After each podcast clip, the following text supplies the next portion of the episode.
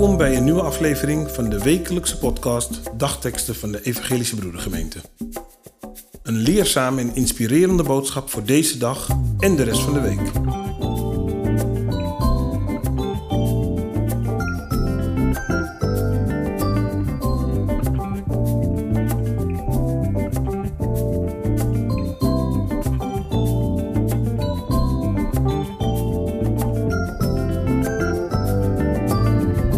Vrede is mogelijk.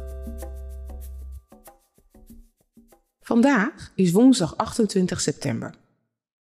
De dagteksten van vandaag komen uit Jesaja 52, vers 9 en 1 Johannes 2, vers 8. De Heer troost zijn volk. Hij koopt Jeruzalem vrij.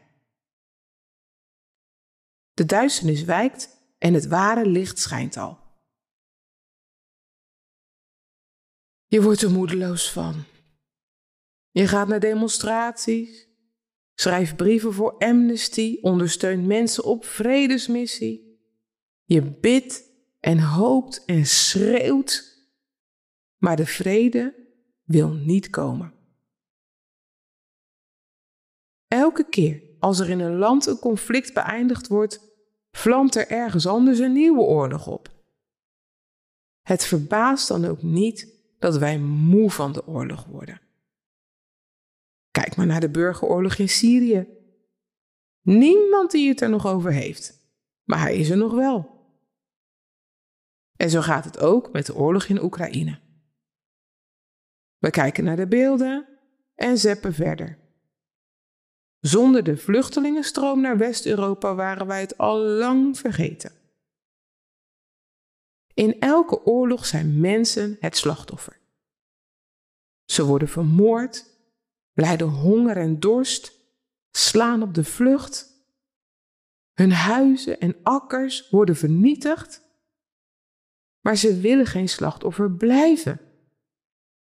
In hun verdriet en wanhoop pakken ze zelf de wapens op om zich te verdedigen en om krachtig op de aanval te reageren. Ja, geef ze maar eens ongelijk. De tragiek is dat zij daardoor ook zelf schuldig worden. Elke oorlog kent alleen maar verliezers, zoals vaak wordt gezegd. Is er dan geen uitweg uit deze spiraal van geweld? Misschien is er geen andere uitweg dan God die aan al de onvrede van ons een einde kan maken. Jesaja en Johannes vertellen ons daarover. Ze houden de overtuiging levend dat God het geweld afkeurt en vrede wil brengen. Ze richten onze gedachten op het licht dat de duisternis overwint. Geweld en oorlog zijn geen natuurwet, maar een keuze. Morgen, op 29 september, is het de feestdag van de engelen. Engelen zijn de boden die ons mensen aan God herinneren. Een belangrijke engel is de vredesengel. Je kan er vandaag een maken en uitdelen. Op internet zijn er voorbeelden voor te vinden. Zo herinner je jezelf en anderen eraan dat vrede altijd mogelijk is. Heer, troost ook vandaag de mensen die lijden onder oorlog en geweld en bevrijd de mensen die gevangen zitten in troosteloosheid en angst. Dank u dat u hen niet in de steek laat. Amen.